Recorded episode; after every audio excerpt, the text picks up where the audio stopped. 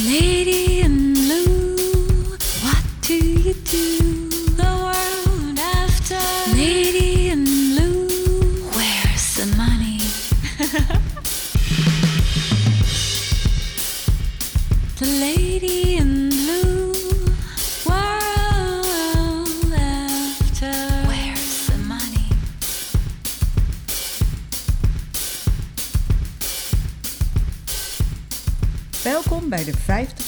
van The World After.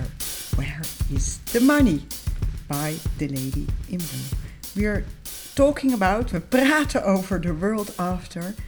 Wat gaat er gebeuren? Waar gaat de toekomst naartoe? En hoe kan je daar als bedrijf op intunen, zodat je in die toekomst gaat functioneren en floreren en dus het geld maken. Feitelijk zijn we op zoek naar trends, op zoek naar where is the money. Voor meer informatie kan je ook kijken naar theladyinblue.com zonder e op het einde of naar @theladyinblue. Deze podcast gaat over de mindfuckers. De mindfuckers that leads to overconsumption. En ik spreek hem in on behalf of Real Love Fashion. In 2017 zag ik een toekomstige trend aankomen. En dat was minder gebruik van nieuwe kleren. Wat was er aan de hand? We gebruikten 10 keer zoveel nieuwe kleren als een aantal jaar geleden. En daardoor was de fashion-industrie vervuiler nummer 2 op de wereld. Hoor het goed, vervuiler nummer 2 op de wereld. En dat was vooral dus omdat we gewoon veel te veel nieuwe kleren kochten. We kregen sustainable productie, dat is hartstikke goed. Dat wil ik niet afkraken, maar het is ook een beetje mayonaise light. Want dan kan je gewoon lekker veel blijven eten, lekker veel blijven consumeren. Maar de echte oplossing is nieuwe, uh, minder nieuwe kleren consumeren en dus ook produceren. Nou ben ik zelf een enorme fashion lover en ook al heel erg lang vintage. En ik denk ook dat mode een heel mooi gouden randje van het leven is. Ik zie het als een kunstvorm. Uh, een kunstvorm die we allemaal iedere dag uh, toepassen. Ik ken niemand die bloot naar zijn werk gaat. Er is bijna nooit een dag in je leven dat je je niet kleedt. En het is dus ook jammer om te zeggen: oké, niet meer consumeren. Mode is dood. En dus jammer, maar ook het is een noodzaak. Wat ik heel erg zag, is dat er mogelijkheden waren met fashion zonder nieuwe kleren te consumeren. Re-love fashion. Ik zag dat als een toekomstige trend in 2016. En ik zag ook dat het een trend was die eigenlijk best wel gepusht kon worden. Dus het aangeven van alternatieven voor het gebruik van nieuwe kleren, zodat er minder nieuw wordt geconsumeerd. En toen heb ik de foundation Relove Foundation, Relove Fashion, opgericht. Dat kan je ook zien op relove.foundation.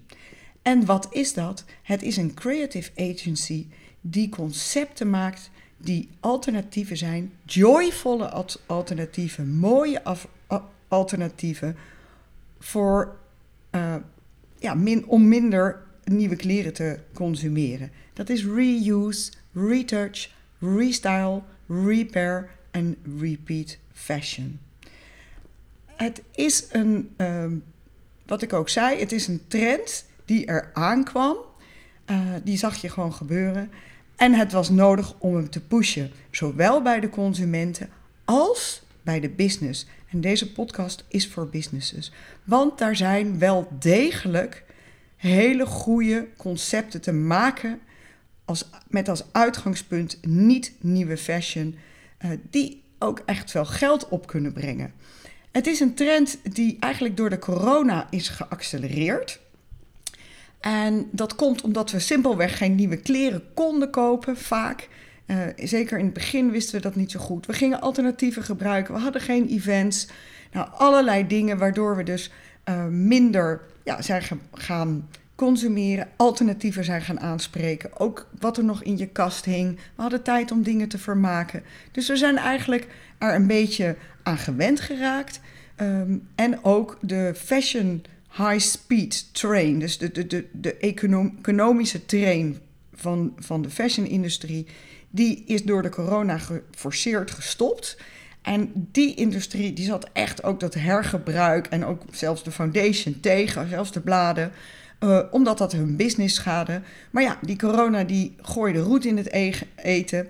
En die trein werd sowieso gestopt. Dus die zijn ook wel open gaan staan voor jongens, wat kunnen we nog meer? En we zien dat deze trend wel echt aan het doorzetten is op allerlei niveaus. Dus wel consumenten gebruiken veel meer hergebruikt.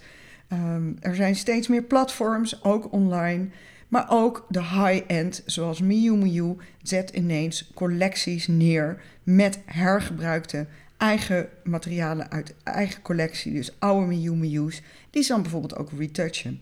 Dus er is een hele ontwikkeling. Maar we zijn er nog lang niet. By the way, H&M en ook de Zeeman is ermee bezig. Dus ook op een, op een lager uh, niveau in de markt gebeurt er van alles. En het is iets wat dus heel belangrijk is, omdat uh, het, het, het, echt een heel groot deel van de vervuiling tegengaat. En um, daarom ga ik het even hebben over de mindfuckers. En dat zijn eigenlijk de gedachtegangen die wij hadden, die leiden tot overconsumptie. En als je weet dat het mindfuckers zijn, dus als je begrijpt dat het eigenlijk hele rare gedachtensprongen was, waren, dan kan je ook zien dat we dat dus heel erg makkelijk kunnen veranderen, die overconsumptie. En die wil ik graag meegeven, vooral aan mensen in de fashion-industrie die er nog niet aan durven. En dat ze een goede inzicht hebben over, jongens, wat is er aan de hand? En waarom deden we dat allemaal? Waarom consumeerden we zoveel fashion? Voor de luisteraars die niet in de fashion-industrie zitten, is het een hele interessante, simpelweg, omdat ze zelf ook die consument zijn. Maar ten tweede, omdat, zoals heel vaak, de fashion-industrie een hele goede mirror is, een vergelijking.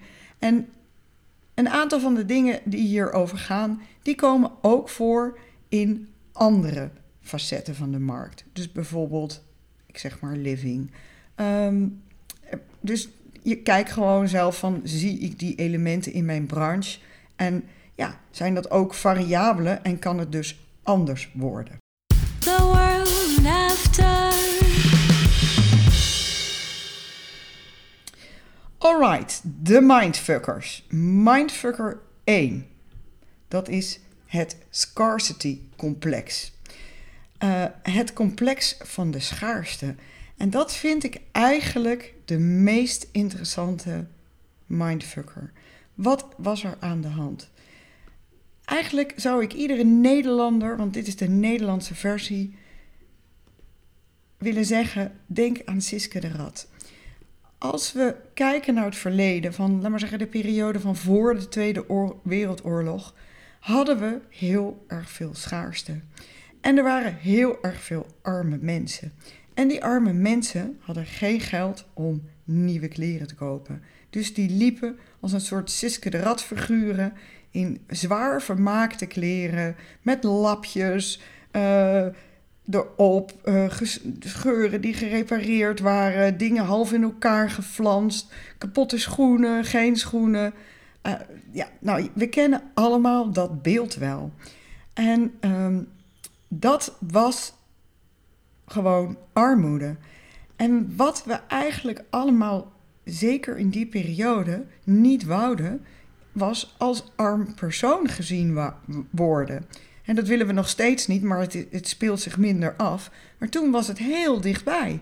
En, en stond gerepareerde en kapotte kleren echt voor armoede. En ook het vaker dragen, dus bijna geen outfits hebben, stond ook voor armoede. En dat willen we niet meer. Het, wat we ons moeten beseffen is dat we dat nog steeds meedragen in ons DNA, als het ware, in onze gedrag. Terwijl we leven helemaal niet in schaarste. We leven in een periode van overdaad. En toch doen we dat. En we, daar zijn hele interessante voorbeelden. Bijvoorbeeld een zakenman waarvan iedereen weet dat hij succesvol is, dat hij uh, geld heeft, dat hij geen schaarste heeft. Als hij een mottegaatje op zijn river van zijn allermooiste jasje heeft, dan zal hij het bijna zeker weten niet repareren. En al helemaal niet dat je het ziet, want dat kan niet. En dat komt door dat scarcity complex, door het schaarste complex. Want we, denken allemaal dat dat armoedig is. Maar iedereen weet dat er geen armoede is. En als we dus weten dat dit van een hele rare hoek komt, dan kunnen we ons realiseren, jongens, de tijd is veranderd. En gerepareerde kleren refereert helemaal niet meer aan armoede, want dat is in een heleboel gevallen echt niet het geval. En dus kunnen we het wel gaan repareren.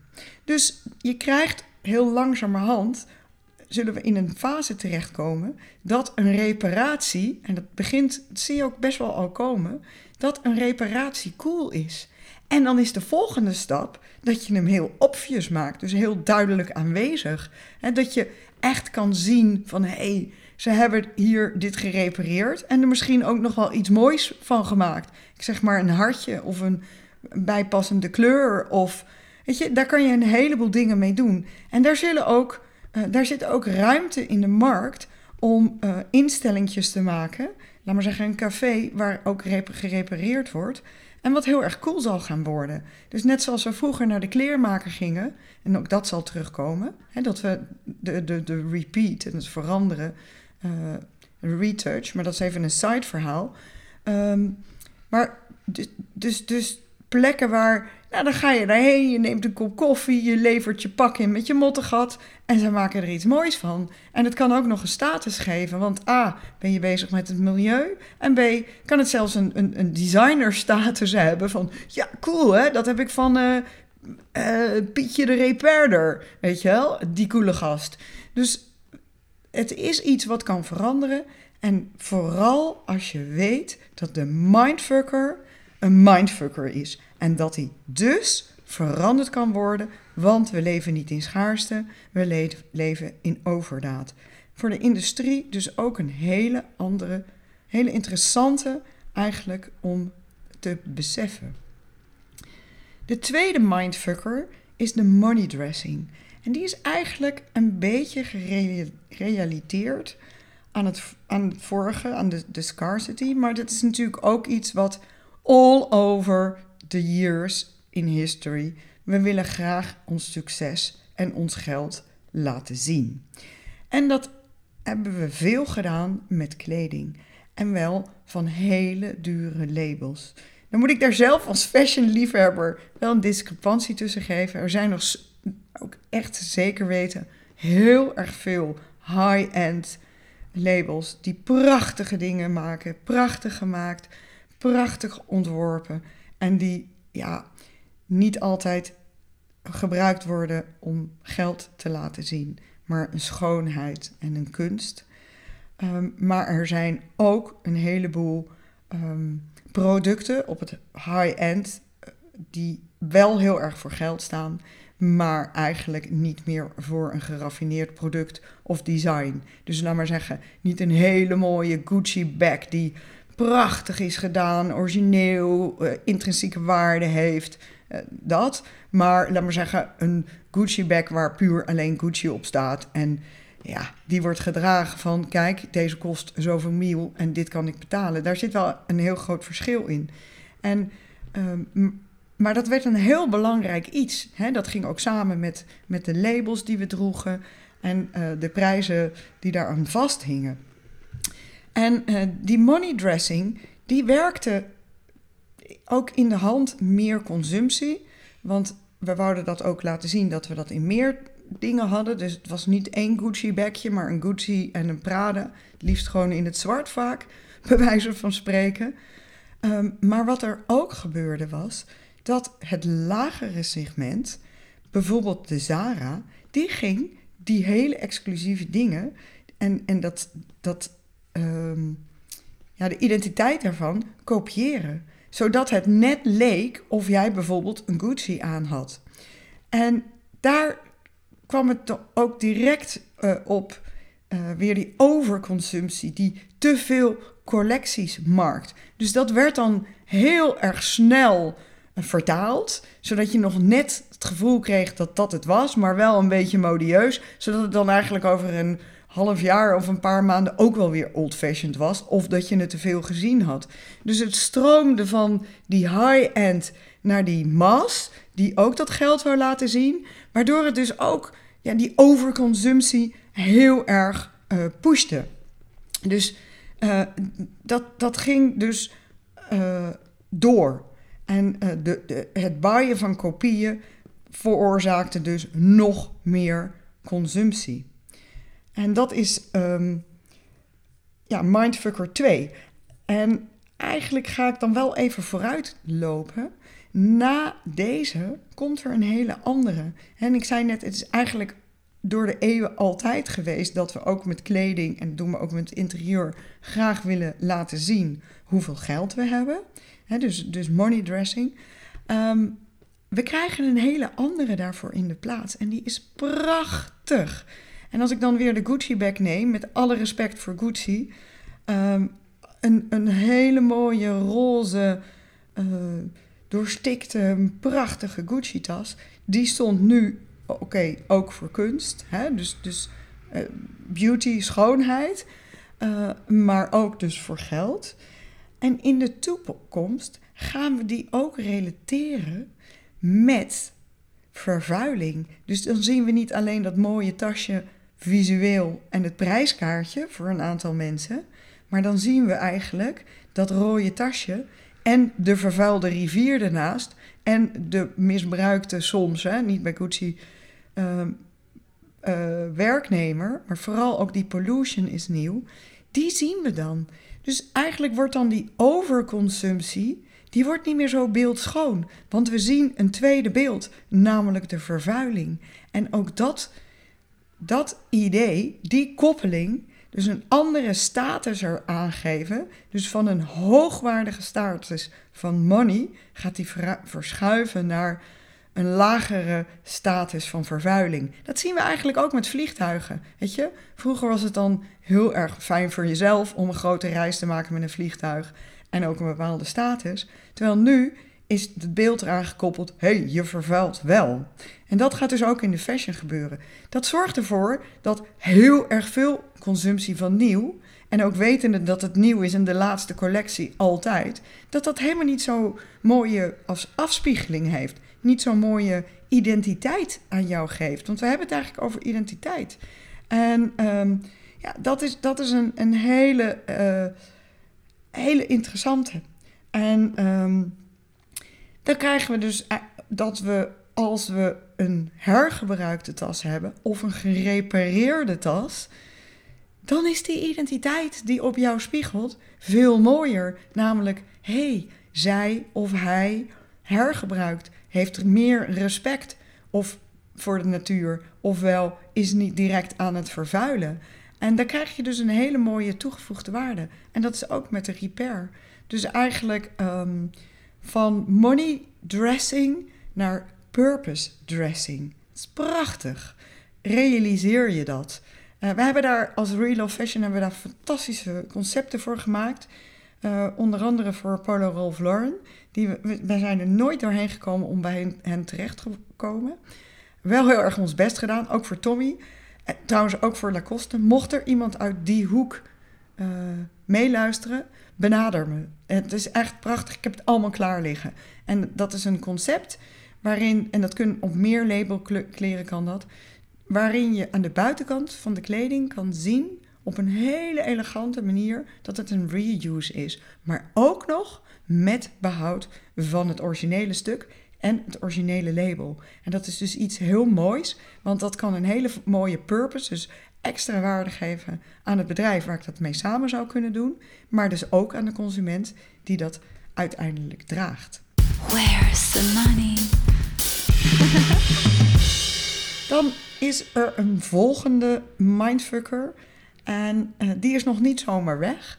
En dat is eigenlijk social media en vooral Instagram, waarin we dus de hele tijd rolmodellen zien die ongelooflijk veel nieuwe kleding dragen, keer op keer. En heel veel wisselen. Wat natuurlijk heel sterk te maken heeft en met hun core business, wat ik natuurlijk heel goed begrijp. Uh, en ten tweede uh, ook met de, sponsoring. doordat ze veel gesponsord worden, kunnen ze ook, uh, ja, moeten ze veel laten zien. En krijgen de consumenten, de volgers, die krijgen het idee dat zij dat allemaal hebben. En zich niet realiseren dat ze eigenlijk een fashion show aan het doen zijn. En die, die, die heeft natuurlijk iedereen heel erg veel beïnvloed. Ook daar zien we dat de, de, katalysator corona in de world after heeft daar ook toe bijgedragen. Dat we ook steeds op Instagram uh, veel meer influencers zijn. Uh, en, en die echt volgers krijgen, die een goede purpose hebben. Die dus ook juist bezig zijn om die positieve alternatieven van de kledingindustrie te laten zien. En juist wel hergebruiken. Dat zien we trouwens ook. Dat hè, bijvoorbeeld een Madonna die een jurk van 15 jaar geleden nog een keer draagt. Ook dat wordt op social media uh, tentoongesteld. Uh, Kate Middleton van Engeland, die dat ook doet, heel positief licht. Maxima, niet te vergeten, doet het ook. Dus we zien daar ook een heleboel persoonlijkheden, dus de VIP's, laten we zeggen. Maar ook nieuwe Instagrammers die um, ja, dit promoten en ook organisaties. Dus we zien hier wel een, een kantelpunt. En ook is het weer zo dat de corona ervoor heeft gezorgd dat die speed er voor een groot deel uit is gegaan. Gewoonweg doordat die economie even stopte. Maar ook, ja, die fashion-industrie heeft ondertussen ook wel wat minder geld. Dus ja, ze kunnen ook wel iets minder uitgeven daarin. Er waren ook minder fashion shows. Ze hebben veel dode voorraad kan ik nog een heel item apart van maken. Dus ja, voor hun is het ook belangrijk uh, dat ze ja, en niet alleen maar nieuwe kleren, maar ze moeten ook hun, hun, hun dead stock uh, uh, pushen. Dus ja, daar, daar krijg je ook allemaal verschuivingen. Dus het zijn wel hele, hele positieve berichten allemaal. Dat die mindfuckers dus wel een heel klein beetje aan het veranderen zijn en in een positieve turn gaan. Godzijdank. Want het waren echte mindfuckers die dus voor vervuiler nummer 2 uh, eh, zorgden. Daar komt het eigenlijk wel op neer. Dan hebben we mindfucker 4. En dat is ook een echte mindfucker, jongens. Dat is dat fast fashion bad quality is. En daarom gooien we het allemaal zoveel weg. Nou, ik ben het er maar eens er zijn een aantal van die heel dun geweven t-shirtjes van de, de, de, mass market, de, de, ja, uh, van de fast fashion, die niet zo goed zijn. En het is niet altijd even mooi gestikt en gaat wel een naadje los. Maar zelf heb ik, ben ik een tijd, voordat ik bewust was van de, van de vervuiling van de uh, fashion-industrie, ben ik een ontzettende fan ook van H&M geweest om daar de goede items uit te plukken. En ik kan jullie vertellen dat ik zelf een broek heb van de H&M en die heb ik echt gewoon nou zoveel gedragen. Echt was gewoon wij spreken nou niet dagelijks, maar echt heel veel. En hij ging gewoon niet kapot. Hij is nog heel erg goed. Ik heb bijvoorbeeld een Prada spijkerbroek gehad. Die ging gewoon in het kruis helemaal los meteen. Dus ook dat is geen garantie. Maar ook die fast fashion, hij hoeft helemaal niet slecht te zijn. En nou gaan we naar een hele interessante verderkoppeling. Stel dat het zo zou zijn dat fast fashion heel erg slechte kwaliteit was en dus kapot ging. Dan zouden we logisch gewijs gezien de hele straatbeeld zien met gerepareerde kleren. Want die fashion van de high street van de massmarkt, van de fast, fashion industrie. Die is toch zo slecht? Dus lopen we allemaal rond in, in kapotte kleren of in gemaakte kleren. Nee, dat gebeurt helemaal niet. Dus het is een onzinpraatje. En als het zo zou zijn, dan zouden we het kunnen repareren. Uh, of kapot dragen, maar ook dat doen we niet. En ook dat is raar, want we kopen wel kapotte spijkerbroeken. En dat, dat is een, een enorme trend geweest. Dus je ziet dat we dan een soort hele rare sprongen maken. Waarom gooiden we high fashion weg? Omdat we het niet meer mooi vonden. En die hele mode-industrie, die tunen daar heel erg op in door steeds een ander deuntje te gaan maken. En wel niet één keer in het half jaar, maar per maanden en ook bewust uh, niet hele vernieuwende dingen op die, op die mass market te zetten, maar steeds een beetje, zodat het dus ook heel gauw een soort oudbollig werd. Dus um, ja, en ik vind soms ook, omdat mensen zeggen van ja, fast fashion is bad quality. Ja, weet je, dat is soms ook een beetje van om het af te pushen op die, op die, op die fast fashion. Die hebben natuurlijk wel veel niet zo goede dingen gedaan, maar het is niet, niet altijd hun schuld. Hè? En de mensen die heel veel high-end kochten, hebben dat vaak ook heel veel gedaan. Dus laten we het daar niet op leggen. Het zit in die mindfuckers en in ons gedrag en niet zozeer welk level je kocht. Dus ja, die spijkerbroek, ik zie hier de plaatjes nog voor me. Die, die zijn natuurlijk ook hilarisch. Als je zeker ook nog aan die eerste mindfucker denkt.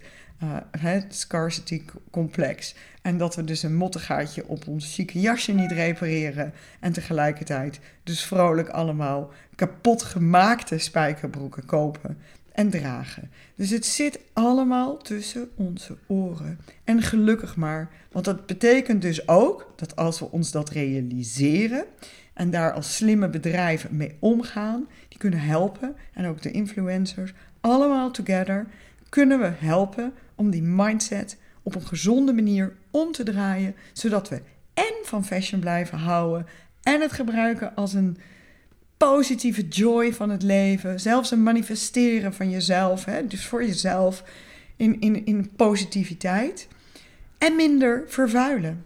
Dus dat is een, een hele leuke. Dan het Mindfucker 5. En hij werd altijd gezegd tegen mij: Ja, vintage, dat is echt alleen maar voor jou. Of tenminste, types zoals jij, jij kan dat. Nu zien we dat steeds meer mensen dat doen. Dus het is niet meer alleen aan mij, kunnen ze zeggen, maar dan kunnen ze zeggen alleen voor de fashionables, laat maar zeggen. Maar ook dat klopt niet. Wat is de werkelijke idee daarvan? Nou, een heel mooi voorbeeld is, ik heb de hele tijd uh, op de Herengracht gewoond, uh, direct achter de H&M eigenlijk. En uh, in de negen, tussen de negen straatjes. En in de negen straatjes zaten een stuk of vijf, zitten er nog, vintage winkels. Prachtig geselecteerd allemaal. En de prijzen zijn eigenlijk helemaal niet hoog. Dus het idee dat uh, het duur zou zijn, die vegen we ook meteen van tafel. Um, maar vooral ook uh, prachtige, prachtige stuks hangen er.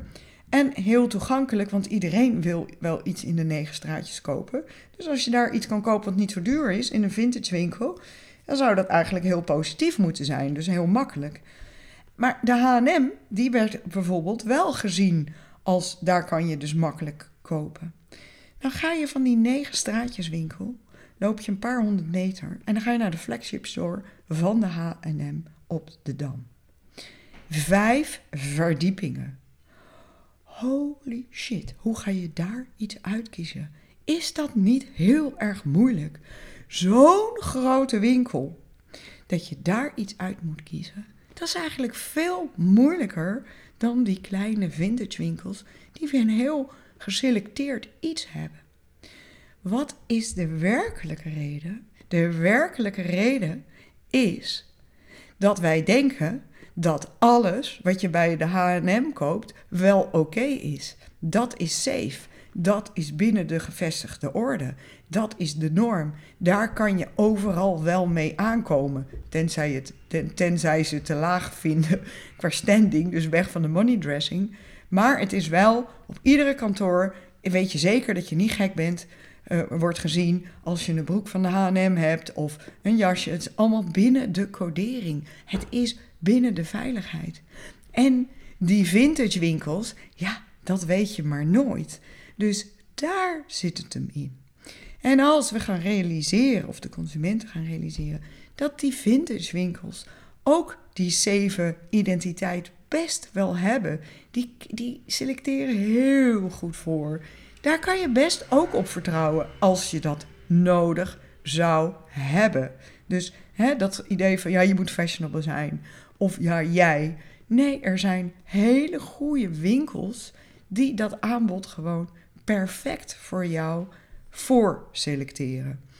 Dus ook daar, dat klopt niet. Dan hebben we Mindfucker 6. En dat is ook een, een vreemde. Ik hoop dat die ook aan het voorbijgaan is. En dat is dat je, uh, dat heb ik veel mensen horen zeggen van, ja, ik heb mijn kast opgeruimd, dat is allemaal perfect hoor. Uh, en jongens, die fast fashion, ik heb het allemaal weggegooid. Zo fout. En ook, weet je, plaatjes op, op social media, dat dan een, een fast fashion item werd dan rood gekleurd van dit is fout. Jongens, als je een fast fashion item hebt, dan is het al geproduceerd. Dus gooi het niet weg. Hergebruik het. Restyle het. Alles wat er al is, heeft al vervuild. Zo respecteer het en doe er iets mee. Vermaak het, geef het, verkoop het, geef het weg aan iemand die het weer verder verkoopt. Uh, of gebruik het zelf. Kijk er met een nieuw oog naar. En het leuke is dat ik zelf heb ik een aantal. Um, mijn mooiste stuks heb ik echt nog van, van, de, van, van de HM. En ook een paar van de Zara, maar daar heb ik gewoon minder van. En ik heb een hele oude uh, HM jurk. Die eigenlijk gewoon ook weer helemaal cool is. En het leuke is dat ik zeker weet dat hij. Ik heb hem denk ik 20 jaar geleden gekocht. Uh, dat hij een kopie was van een vintage jurk. Dus het is een vintage H&M die een vintage kopie is. En die kan gewoon nog steeds heel goed en een heleboel items. En dan draag je hem gewoon weer anders. En ik denk ook dat H&M is er ook wel mee bezig. We hebben daar twee voorstellen gedaan, voor gedaan, samen met Ogilvy voor hun wedstrijd. Uh, uh, over sustainability. Twee keer niet gewonnen. Zij doen het nu. Het was een prachtig concept. Dus ook H&M, if you listen, Kom toe eens, we hebben het helemaal klaar liggen. Prachtig met naam, alles. Dus we kunnen daar echt aan bij jullie ook bijdragen en daar nog hele mooie concepten bij zetten. Maar ook vintage H&M, die we nog weinig in de winkels zien. Vintage mass market, vintage Zara, vintage all levels. Why not? Gewoon, en ook labelless, dat zien we al vaker. Maar ook van het zogenaamd foute high-end. Uh, sorry, uh, mass market. Dus ja, Gooi het niet weg, je vintage, uh, mass market, hergebruik het. En uh, dat is een hele mooie. En dan komen we bij de laatste mindfucker. En dat is mindfucker 7, de basics. Dit is een truc allemaal. De grote bedrijven, middelmaas vaak, die pretenderen te zeggen jongens, koop de basics, dan consumeer je minder, want die gaan heel erg lang mee. Dat heb ik veel gezien, die benadering. Het wordt niet altijd letterlijk gezegd, maar het is wel een soort mentaliteit die daarachter zit. Het is onzin. Het is een echte mindfucker. Ten eerste, die basics, de spijkerbroek, het witte t-shirt, het zwarte jurkje, en noem maar op, de camel coat, whatever. We hebben ze allemaal. Dus ga niet denken dat je er een moet kopen, want we hebben er al één. Dat is één. Het tweede is dat ook die basics mee veranderen. Je hoeft maar te kijken naar de polo's van Ralph Lauren. Die zie ik niet helemaal als basics, maar wel als een soort classical item. Dus ik stel hem als voorbeeld, maar op een andere manier. Maar als je daar goed naar kijkt, naar al die klassiekere items, en dus ook vaak in die basics, die veranderen wel degelijk. Want de ene keer is het reverso en vooral ook de maten. Een basic trui bijvoorbeeld is de ene keer is de normal fit loose fit en, en een tijd daarna is hij strak en dat zien we dus heel mooi in die collecties van bijvoorbeeld Polo Ralph Lauren en Lacoste. En dan voel je echt aan zo'n shirt, zeg je, jeetje, wat een grote maat. Ja, dat was toen cool. En dan is hij strak, of is het bordje net wat groot en de kleuren. Maar ook met de basics. De ene keer is het witte t-shirt groot, dan is het klein. Uh, de trui is wijd, niet wijd. Dus ze proberen die ook mee te tunen, zodat je blijft kopen. Dat is één. Maar ook... Um, Het idee dat ze eeuwig meegaan, nee dus, want die zijn ook mode onderhevig. En wat ook is, de unieke items, daar wordt van indirect van gezegd, die gooi je weg. En zeker als je kijkt naar de, naar de reuse, dus de vintage markt, dan zie je eigenlijk dat juist de unieke stukken, die blijven. Dat zijn de evergreens. En die willen mensen nu nog steeds. Sterker nog, als je ooit een erfenis hebt of de kledingkast van je moeder mag in mag, wat ga je dan pakken? Ga je dan een basic pakken van haar van 20 jaar geleden? Nee, je neemt die unieke top of dat unieke glitterding of ehm, ja, een hele bijzondere jurk. Dat zijn de dingen die blijven. Zie je eigenlijk ook in de meubels, in de antiek. Weet je, de unieke pieces, die willen we heel graag vaak houden, die iconen. En het idee dat een basic dus eeuwig meegaat, A is niet waar. En B, misschien gaan de unieke pieces wel weg. En dan zou je kunnen zeggen, ja, maar die unieke pieces, die kan je niet vaak aan. Nou, dan heb je heel veel geluk, want repeat fashion komt terug. Dus eigenlijk wil ik vertellen dat we overconsumeerden. En daardoor was fashion polluter nummer 2. Daar lagen een aantal mindfuckers aan ten grondslag, die we dus allemaal plat kunnen slaan, waardoor we ons kunnen realiseren dat het heel erg makkelijk kan veranderen. Dat is ook fijn voor bedrijven om te weten, zodat ze makkelijker aan de concepten en verdienmodellen. Where is the money? There is the money. Reuse, retouch, restyle, repair en repeat fashion. Dat ze daar best aan durven kunnen gaan, want ook het grotere publiek gaat eraan. Die mindfuckers, die worden rechtgezet, want die kloppen niet. En iets wat niet klopt, komt altijd, door de eh, komt altijd naar boven. Dus die worden uh, bijgetuned. daar werkt de media aan mee. Uh, mensen, de corona, de world after, die alles heeft versneld. Dus de tijd zit mee. Dus eigenlijk is het zo, jongens, celebrate fashion, enjoy fashion with positive alternatives, reuse, retouch, restyle, repair en repeat fashion. Er ligt een enorme markt open. Er gebeurt van alles, maar er kan nog veel meer. Met andere woorden, een bak met mogelijkheden voor nieuwe strategieën, productconcepten, serviceconcepten, ook een hele interessante, en marketingconcepten waar ik net al eentje van aangaf. Lady in